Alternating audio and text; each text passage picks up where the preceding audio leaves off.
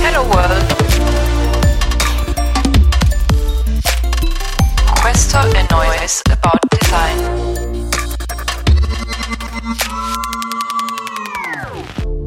Prima di cominciare questa intervista, interrompiamo le trasmissioni per dirvi una cosa molto importante. Ovviamente il Woodrome, la conferenza che annualmente teniamo il secondo giovedì di novembre, torna anche quest'anno. Perciò il 14 e il 15 novembre avrete un appuntamento nella capitale nella nuova location di Tag Ostiense. Ma le sorprese non sono finite qui, perché torna pure il Wood Tour. Milano, 5 settembre, presso Tag Calabiana. Torino, 19 settembre, presso Tag Fondazione Agnelli. Brescia, 10 ottobre, presso Tag Brescia, il paziente zero dei Tag. Insomma, dopo i meetup che organizziamo assieme a Tag a Roma, anche Woodrome sarà in ottima compagnia. Continuate a seguirci per tutte le info sui biglietti e su come presentare la vostra candidatura. Insomma, siamo molto felici e ve lo volevamo dire. Adesso vi lasciamo al podcast. Ciao a tutti e benvenuti a questa puntata di Noise About Design. Io sono Carlo Frinolli, Head of Design e co-founder di Noise, e in questo podcast cercherò di guidarvi attraverso storie e tematiche che riguardano il ruolo del design nelle aziende e le sue sfaccettature. Grazie al superpotere che ho, che è notoriamente la supercazzola, mi destreggerò in domande e risposte con i miei ospiti. La puntata di oggi ha come ospite Erin Casali, Product Experience Director di Automatic. Al tempo della registrazione, un paio di mesi fa, Erin si riferiva a se stessa come Davide. Ne abbiamo parlato insieme prima di pubblicare questo episodio e abbiamo deciso di andare in onda così, senza modificarlo. Insomma, se sentite riferimenti a Davide, stiamo parlando sempre di Erin. In questo podcast ospito una delle persone che mi ha ispirato negli ultimi anni, un po' perché lavora in una società con la quale volenti o nolenti abbiamo a che fare molto spesso, un po' perché ce l'abbiamo avuto ospite a un World Information Architecture Day nel 2016, la prima volta che l'abbiamo organizzato in quel DM3 a San Giovanni, un po' perché tutto sommato lo leggo e lo seguo molto volentieri, un po' perché su segnalazione di uno degli ospiti, i primi di questo podcast, mi sono guardato un suo spito.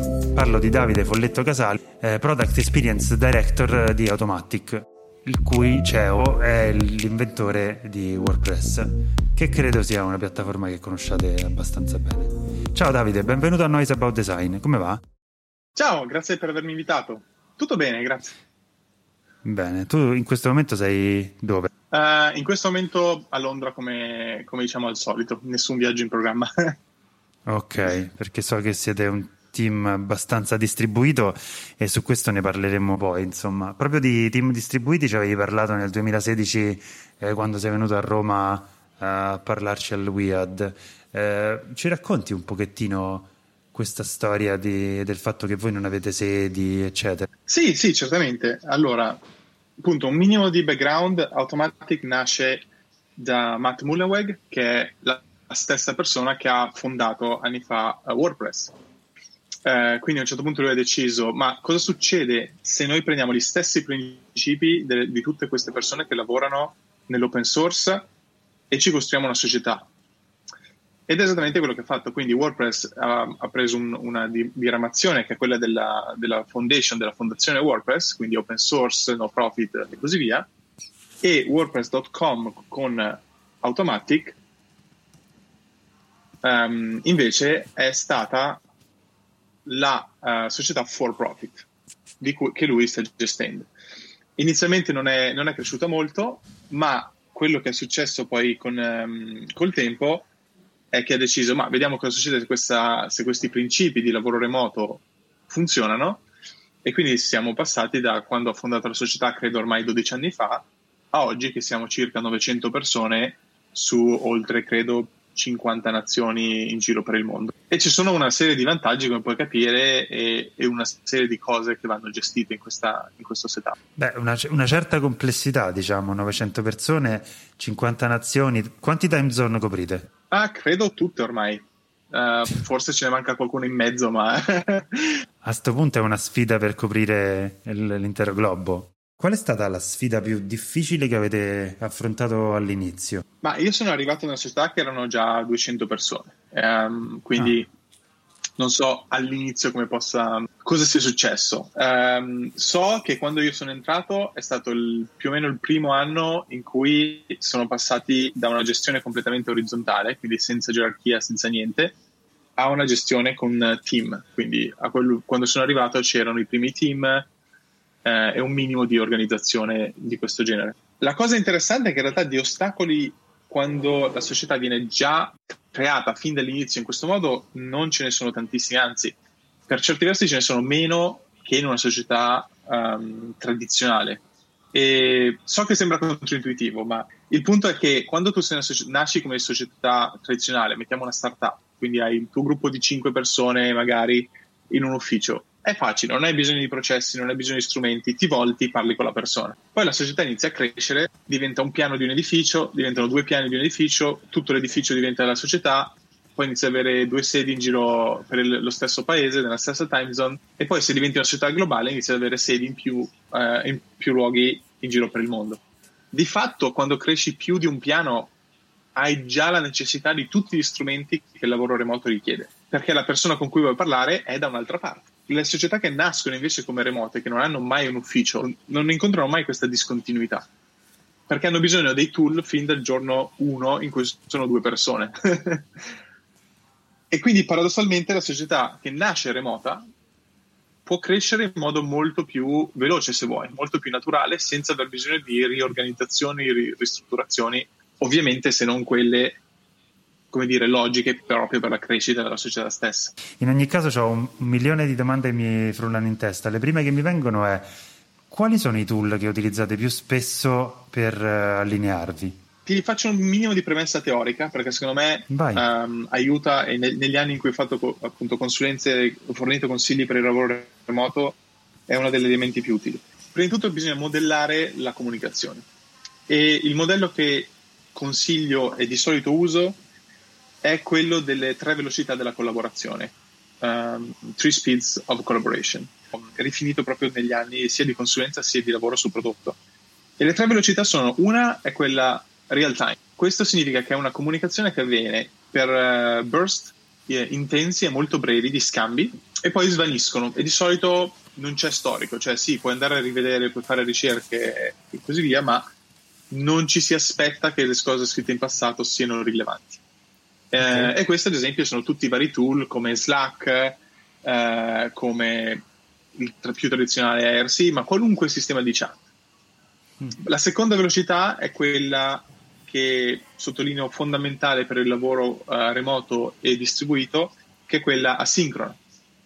Uh, e questa velocità è quella in cui um, tu scrivi e sai che qualcuno risponderà nel giro probabilmente di un'ora uh, o comunque entro 24 ore di solito, uh, ma non c'è l'aspettativa del real time, quindi non c'è un'aspettativa che la persona sia lì in quel momento a rispondere. E il modo più tradizionale per cui questo succede sono le, le email.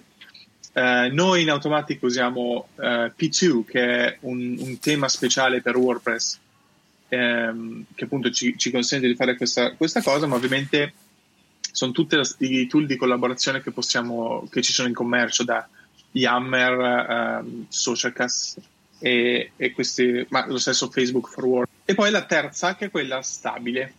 Uh, stabile perché di solito sono documenti o prodotti di comunicazione che vengono scritti e sono intesi per essere diramati a tutti e rimangono per un certo periodo di tempo. Possono venire aggiornati nel tempo e lo strumento base di questa velocità sono uh, di solito le wiki, ma so che per alcune aziende, ad esempio, sono prodotti come Google Drive, dove creano questi repository ricercabili, non sono sostanzialmente differenti.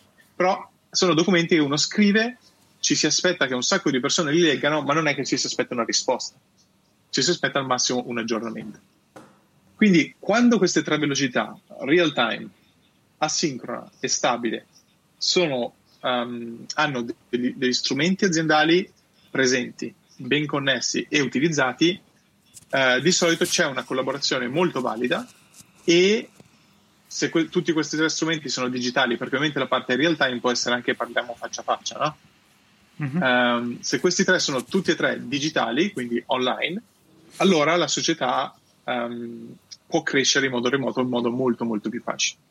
E mh, ripeto per, per, semplicità, in WordPress utilizziamo Slack per, le, per la velocità real time, eh, l'EP2 per eh, quella sincrona e una wiki interna, sempre ovviamente basata su WordPress, per la velocità stabile. Siete un pochino autoreferenziali però con questi tool, se mi permetti. No, a parte gli scherzi, ci mancherebbe, voglio dire, insomma, anche io la farei se fossi, come dire, all'interno di questa cosa. Tra l'altro mi introduce un'altra delle domande che avevo. Come fate l'onboarding di una nuova risorsa? Cogli un, proprio un punto abbastanza, abbastanza complesso eh, devo dire che non siamo stati abbastanza bravi nel, negli anni e ci stiamo lavorando a questo proprio in modo molto molto più intenso nell'ultimo diciamo anno. Ehm, è un, un, insieme di cose, nel senso che al momento stiamo utilizzando una combinazione di, um, credo sia Donut per, per, Slack, che è un bot che sostanzialmente ogni giorno ti manda messaggi, ti fornisce informazioni eh, e questo dura per qualche settimana, quindi sostanzialmente prende tutte le, le nozioni chiave che sono, sono, importanti da conoscere e le distribuisce lungo uh, le prime settimane di, di, lavoro. Quindi l'utilizzo di, di, Donut è molto utile proprio per distribuire il carico cognitivo nel tempo. Uh, poi ovviamente bisogna anche scrivere tutta quella che sono le cose più um, come dire, che richiedono testo, come dire, che richiedono nozioni certo. eh, più, più, elaborate, più complicate. E quindi anche qui internamente um, so, abbiamo delle sorte di, di, wiki. So che abbiamo utilizzato dei così, microsite in passato, credo che ne stiamo ancora utilizzando alcuni. Um, immagina una sorta di un microsite per ogni ruolo aziendale. Quindi okay. se sei un designer vai e ti leggi quello per designer. Um, e anche qui una delle, delle, cose più importanti è che è facile aggiornarli, quindi noi basta certo. che entriamo su, su questo microsito e aggiorniamo qualunque cosa sia necessario. Um, abbiamo un obiettivo al momento di cercare di ridurre il tempo di onboarding a, a tre mesi, perché di solito è un pochino più lungo, okay. però um, è anche uno dei motivi per cui noi non abbiamo abbiamo avuto il primo junior uh, designer quest'anno. E, okay. e, questo in realtà è uno dei motivi perché è una società abbastanza complicata, abbiamo un sacco di necessità e anche un modo di, di approcciare le cose che è molto self-driven e quindi la conseguenza qual è? È che se hai una persona senior riesci a fare un onboarding molto più veloce. Quindi certo. questi cambiamenti che stiamo facendo ci permetteranno in futuro, speriamo, anche di assumere molte più persone mid e junior. La domanda te l'ho fatta sulle onboarding perché mi sono trovato in questi giorni, siccome stanno cambiando un po' di persone all'interno di Noise, che è la nostra agenzia, mi sono trovato a pormi il problema. E, e quindi mi sono detto, vabbè, facciamo una documentazione. Direi che una, una cosa importante è che sei in un'ottima posizione da un certo punto di vista, perché questo secondo me è il momento in cui inizi a scrivere quel genere di documentazione, nel momento in cui ti accorgi che hai una necessità di quel genere. Un paio di cose che puoi usare. Eh, uno, ho trovato molto utile, poi funziona meglio o meno, o meno bene, dipende dall'azienda, ma di solito è utile il concetto del, uh, di affiancare una persona per i primi tre mesi, che non è una persona che lavora sulla stessa competenza, nel senso, se tu assumi un designer non è necessario che sia un designer, anzi, per certi versi è meglio che non lo sia, ma è la persona di riferimento per tutto quello che è il contesto di lavoro, mettiamola così e quindi fornisce guida e informazioni, risponde a domande sull'azienda, mettiamo così. L'altra cosa è, come accennavo prima, distribuire nel tempo, quindi quello è assolutamente fondamentale, ma proprio perché stai assumendo ora persone, il loro primo task può essere proprio quello di fare una riflessione su cosa hanno dovuto imparare. Ok. E quindi tu crei una collaborazione con le nuove persone e come dire, fai una mini ricerca interna e loro ti aiutano a scrivere la documentazione per tutti quelli che verranno dopo. Sì, mi sembra, mi sembra un, un, ottimo insight. Mi sembra un ottimo insight e mi è venuto in mente anche una cosa che succede, credo, nelle culture delle persone che vengono dal Bangladesh, ma non sono sicuro, comunque sul continente indiano. Faccio questo parallelo perché, eh, perché ho visto che spesso succede che i nuovi arrivati eh, vanno in giro mano nella mano con quelli che stanno già nella città E lo scopo di questa cosa culturale è che sostanzialmente, fin tanto che non sono pronti, questa persona letteralmente li porta per mano guidandoli all'interno di un contesto nuovo e li, li aiuta a gestire la loro, come dire, eh, magari non integrazione, ma comunque ambientazione nel posto nuovo. Mi sembra, come dire, la metafora fisica, se vuoi, rispetto a quello che dicevi tu adesso ed è anche super interessante l'idea di eh, chieder loro un feedback da questo punto di vista che poi ti aiuta anche a migliorare la, la documentazione. Questo è figo, in effetti non ci avevo pensato. L'altro motivo per cui ti parlavo della questione del lavoro remoto è che recentemente è successo che ci siamo dovuti affrontare con il tema del lavoro remoto e non è andata benissimo, nel senso che la persona che si era trovata a lavorare da remoto, quello che ci ha restituito è stato, dopo aver lavorato un po' di tempo qua, è stato che non, ha, non si è sentita inclusa all'interno del team. E questa è stata sicuramente una mia mancanza, nostra mancanza come società, ma insomma siccome faccio il CEO di questa roba, la, il pesce puzza sempre dalla testa e quindi la colpa è mia in qualche modo, la responsabilità è mia.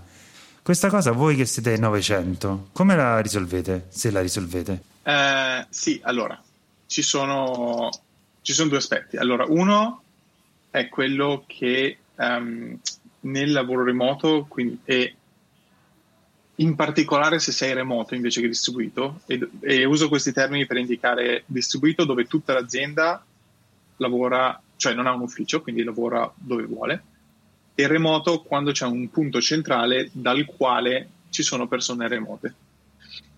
Eh, paradossalmente la situazione più difficile è proprio quella remota, perché l'azienda distribuita ha tutti sullo stesso piano, non c'è una differenza e quindi è molto più facile. Quando sei in un contesto remoto sei nel contesto più complicato. E in quel caso in particolare, in entrambi i casi, ma in particolare in questo caso, c'è da lavorare sul concetto di di presenza. Quello che, che, intendo dire è il fatto che la persona si senta vicina, eh, nonostante ci sia questa mediazione di eh, strumenti digitali.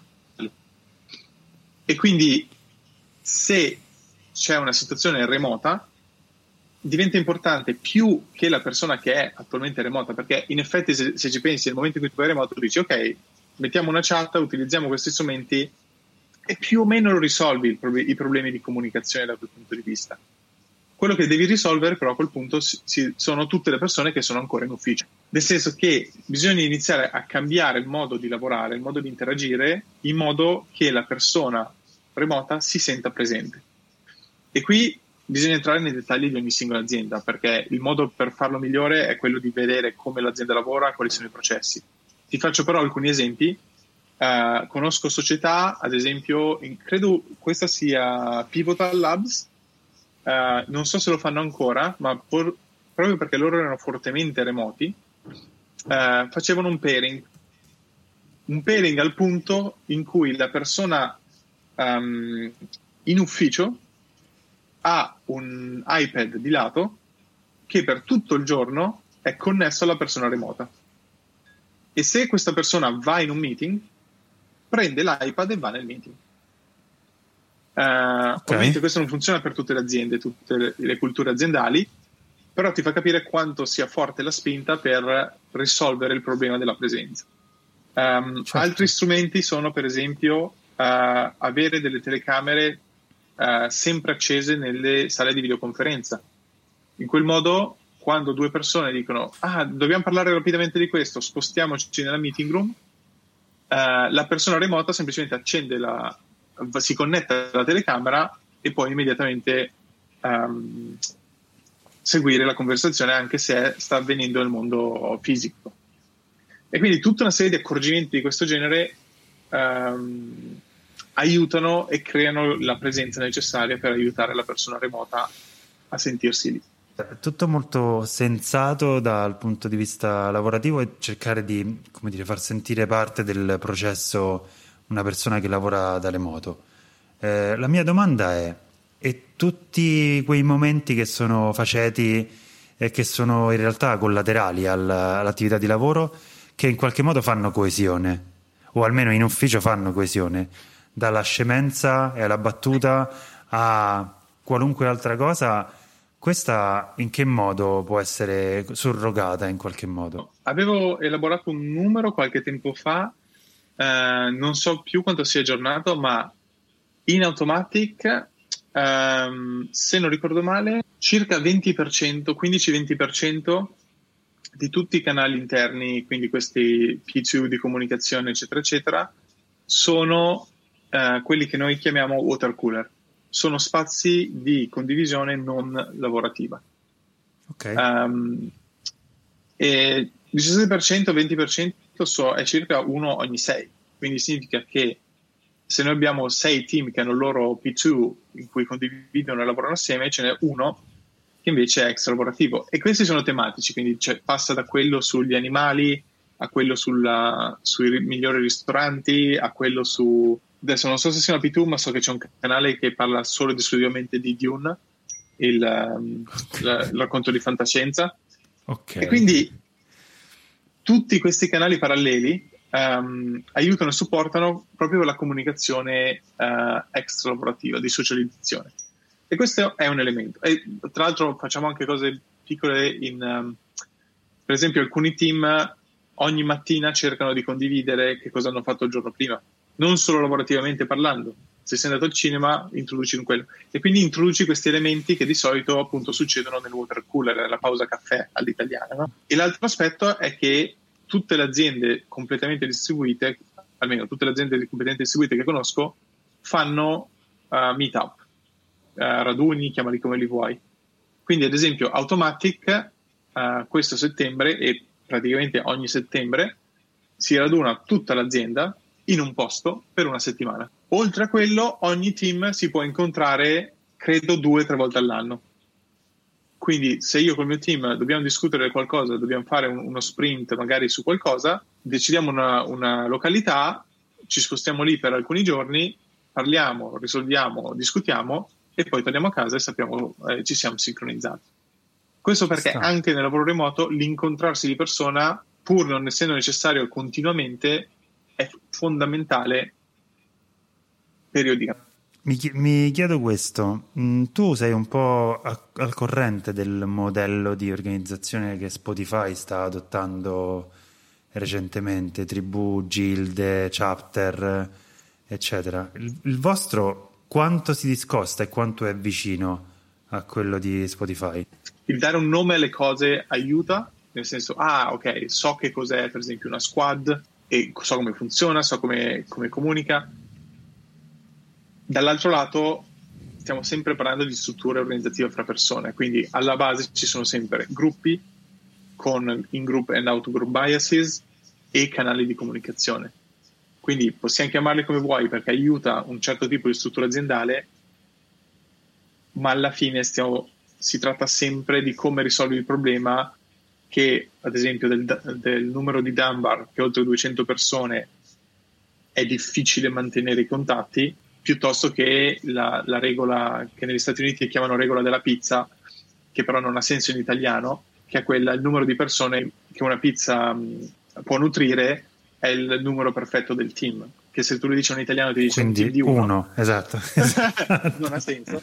E quindi io più spesso dico il numero di persone che riescono a stare intorno a un tavolo senza che la comunicazione si interrompa. Okay. Si divide in due parti. È più o meno 8 persone, 5-8 persone. Ok. E Make quindi sense. questi sono limiti, come dire, fisici, cognitivi. E le organizzazioni che creiamo sono sempre workaround a questi limiti. Non lo hai detto direttamente, ma inferisco che sostanzialmente l'idea di dover prendere e applicare il modello che funziona per una realtà alla propria non è sempre una grande idea perché ci sono specificità. Capisco bene? Esattamente, esattamente. Anzi, di solito consiglio, il mio consiglio spesso è prendi un modello che è il più vicino a quello aziendale, ma va nella direzione in cui vuoi andare lo provi per un certo periodo in modo quasi letterale, quindi prendi tutto il pacchetto e lo provi ad applicarlo, poi fai una retrospettiva sull'organizzazione e a quel punto dis- togli quello che non ha funzionato e tieni quello che ha funzionato. E continui a ripetere questa cosa. Può essere un, grossi pezzi in organizzazione, piccoli pezzi, grossi modelli, framework, piccoli framework, ma questo è il processo Chiaro. che tenderei a considerare l'ideale. Che ruolo gioca l'ego nell'ambito del design? Positivo, negativo, minaccia, eh, come dire, punto di forza? Sì. Allora, ehm, direi che, che la prima cosa quindi da fare è dare un minimo di definizione, perché quando usiamo la parola ego in realtà è un insieme di cose eh, e ci evoca un sacco di immagini. Quindi diciamo che abbiamo un ego che possiamo intendere ego come un senso di sicurezza. Um, e l'altro è ego come arroganza. Queste due cose hanno due fondamenti completamente differenti e generano due dinamiche completamente differenti. Um, senza andare troppo nella, nella, psicanalisi, nella psicologia, di solito l'ego come uh, sicurezza si fonda su proprio un, un senso personale di, di stabilità, di, um, di, sapere quanto uno vale e che cosa può fare.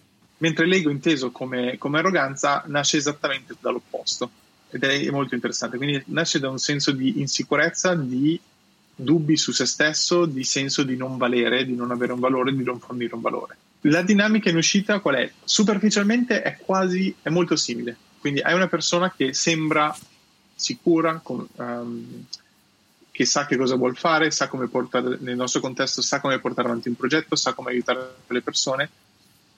La differenza qual è? Va poi nel, nelle dinamiche quando inizia a osservarle più in dettaglio. Quindi la persona sicura, per esempio, non ha problemi a ricevere una critica, non ha problemi a, a gestire un cambiamento, non ha problemi um, a gestire certe forme di stress, ovviamente non troppo prolungate, mentre l'ego come arroganza diventa una, una forma di inflessibilità, um, nel senso che si, si struttura come un no, devi fare come dico io, punto. E, ed è chiaro come la, la prima dinamica è costruttiva, cioè genera un team, genera un progetto, aiuta il progetto a crescere perché integro prospettive diverse, sono aperto a fare tutto questo di, di lavoro di integrazione, no? Ma al contempo sono in grado di dare una direzione perché ho questa sicurezza. Dall'altro lato, invece, abbiamo una persona che um, cre- crea sostanzialmente problemi al progetto perché le persone iniziano a non avere fiducia, le persone non, non si sentono più di, di voler dare feedback, eh, non si sentono sicure nel lavoro che fanno e quindi sostanzialmente distrugge, direi che distrugge il team prima ancora del progetto, perché l- l'effetto distruttivo dell'ego come arroganza è proprio quello di distruggere il morale del team e quindi un team anche di persone estremamente competenti con la persona sbagliata diventa estremamente produttivo ma la colpa non è loro come individui, sono sempre certo. dinamiche interpersonali. Che poi diventa un po' il leitmotiv eh, di tutto questo. Eh, quanto invece l'ego nel senso della persona, diciamo così, insicura e che comunque diventa in qualche modo imperativa su certe scelte, eh, può essere dannosa in tutto un processo di design che magari ha a che fare con eh, processi di co-design che includono anche clienti o stakeholder interni, eccetera, eccetera. Cioè quanto questa, questa cosa è delicata dal punto di vista del ruolo del facilitatore, designer come facilitatore in questo, in questo caso? Eh, beh, è estremamente delicata, nel senso che um, se io sto facil- facilitando un processo di design uh, dove ci sono persone che hanno proprio l'ego nel senso di insicurezza e nel senso di arroganza, devo generare dei processi che um, lavorano su due piani, quindi mi permettono di gestire la persona e al contempo di ricevere il feedback di cui ho bisogno. Quindi banalmente um, una cosa che posso fare è proprio quella di interagire con la persona direttamente in modo che riesca a gestire le sue paure e le sue insicurezze e aiutarla a sentirsi meno insicura. Quindi dico, no, ok, questo è il feedback, questo è, è quello che stiamo facendo eh, e cerchiamo di capire quali sono i punti di insicurezza, quali sono le difficoltà che questa persona sta avendo e che generano il comportamento. E dall'altro lavoro sul resto del team proprio per ricevere comunque il feedback e le, le informazioni che il progetto ha bisogno per crescere. Um, e questo quindi è, si tratta molto sul lavoro interpersonale e sul modo in cui strutturo meeting, feed, um, workshop e lo, il flusso di lavoro nel suo complesso. È ovviamente difficile, nel senso che si tratta, conta molto sul lavoro di una persona che si accorge che questa dinamica sta succedendo e cerca di gestirla. L'impatto sul team altrimenti è enorme, nel senso che riduce il morale, toglie la capacità di, di sentirsi uh, come dire, in grado di fare il proprio lavoro ed è molto pesante sulla persona che sta soffrendo, che sta generando questo comportamento. Perché purtroppo Chiaro. i danni si propagano in modo estensivo. Ti, ti, faccio una considerazione che parte da una citazione di un famoso film di supereroi, ovvero da grandi poteri derivano grandi responsabilità. Il ragionamento che facevo e che ho fatto qualche giorno fa in una sessione in cui mi sono trovato a facilitare un workshop per eh, affrontare alcune tematiche di facilitazione con eh, UX designer di Microsoft, eh, consulenti in giro per il, il mondo, era eh, dobbiamo cercare di avere dimensione di noi, ovvero quello che stiamo facendo è avere degli strumenti sempre più potenti per facilitare i processi e quindi prendere decisioni, arrivare a punti e quindi il, nel momento in cui questi strumenti diventano abbastanza potenti da essere quasi manipolatori, eh, dobbiamo sapere che questo è il nostro peggiore nemico. Almeno questa è la mia eh, considerazione da questo punto di vista perché volendo, eh, penso tu stesso, ma tutti quelli che fanno processi di eco-design avrebbero gli strumenti per far andare il workshop esattamente nella direzione in cui loro vorrebbero. Possediamo una serie di tecniche ormai, esperienza, conoscenza, eccetera, eccetera. Si può fare, cioè non è difficile far dire alle persone quello che vogliamo che dicano.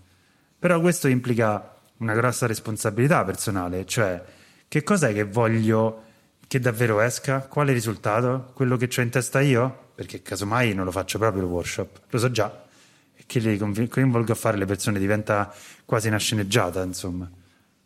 Quindi, insomma, questa era un po' una riflessione che mi andava di fare perché aumentano le dire, capacità e gli strumenti per facilitare in maniera anche molto profonda le persone e questo diventa, come dire, di una certa delicatezza da un certo punto di vista. No, hai assolutamente ragione. Il, um, il problema è che ah, senza strarre troppo, però tutti gli strumenti possono essere abusati. E questa è una premessa ehm, che va fatta. E spesso non ce ne rendiamo conto e creano queste dinamiche per cui ad esempio esce un nuovo, un nuovo approccio, un nuovo framework, un nuovo modello, tutti dicono ah il modello è fantastico, funziona benissimo, si mettono a utilizzarlo e poi si accorgono che non è esattamente così.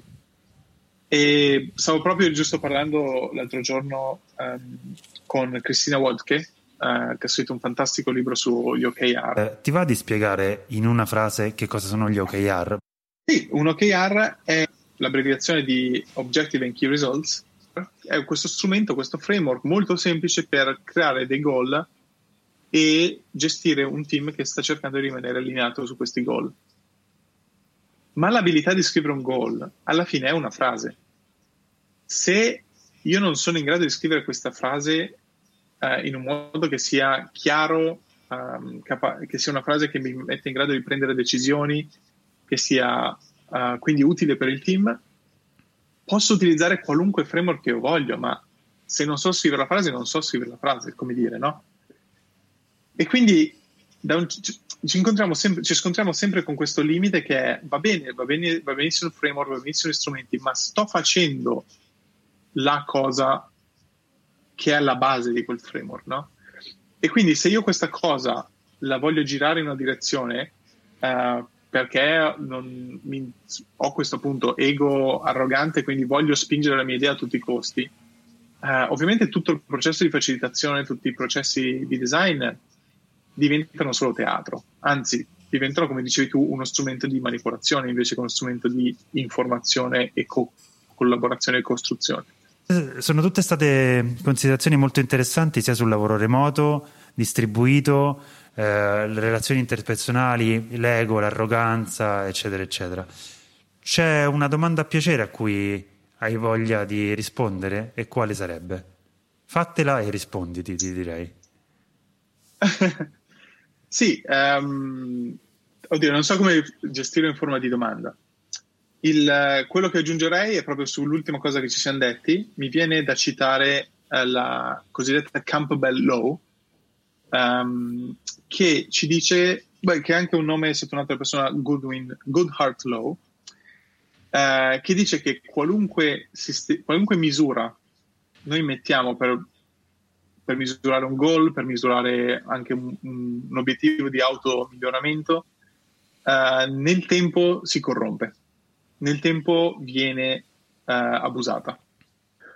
Quindi da un lato abbiamo una dinamica che le misure ci aiutano a raggiungere un obiettivo, dall'altro abbiamo una dinamica che le misure ci aiutano, cioè non ci aiutano, rovinano l'obiettivo che stiamo cercando di raggiungere.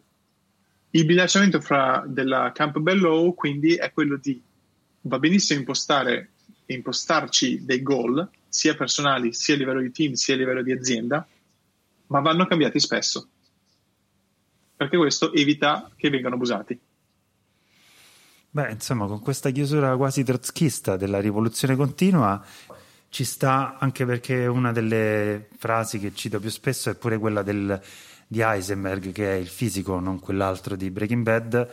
Eh, l'osservatore perturba l'esperimento e quindi in quanto tale la, dire, il confrontarsi con delle misure che sono perpetrate nel tempo rischia di farci rispondere alle misure e non all'obiettivo per cui le misure sono state poste e, e in qualche modo inficia un po' tutto quanto, insomma. Grazie mille della tua partecipazione, è stata una chiacchierata molto figa e molto facile, molto freestyle.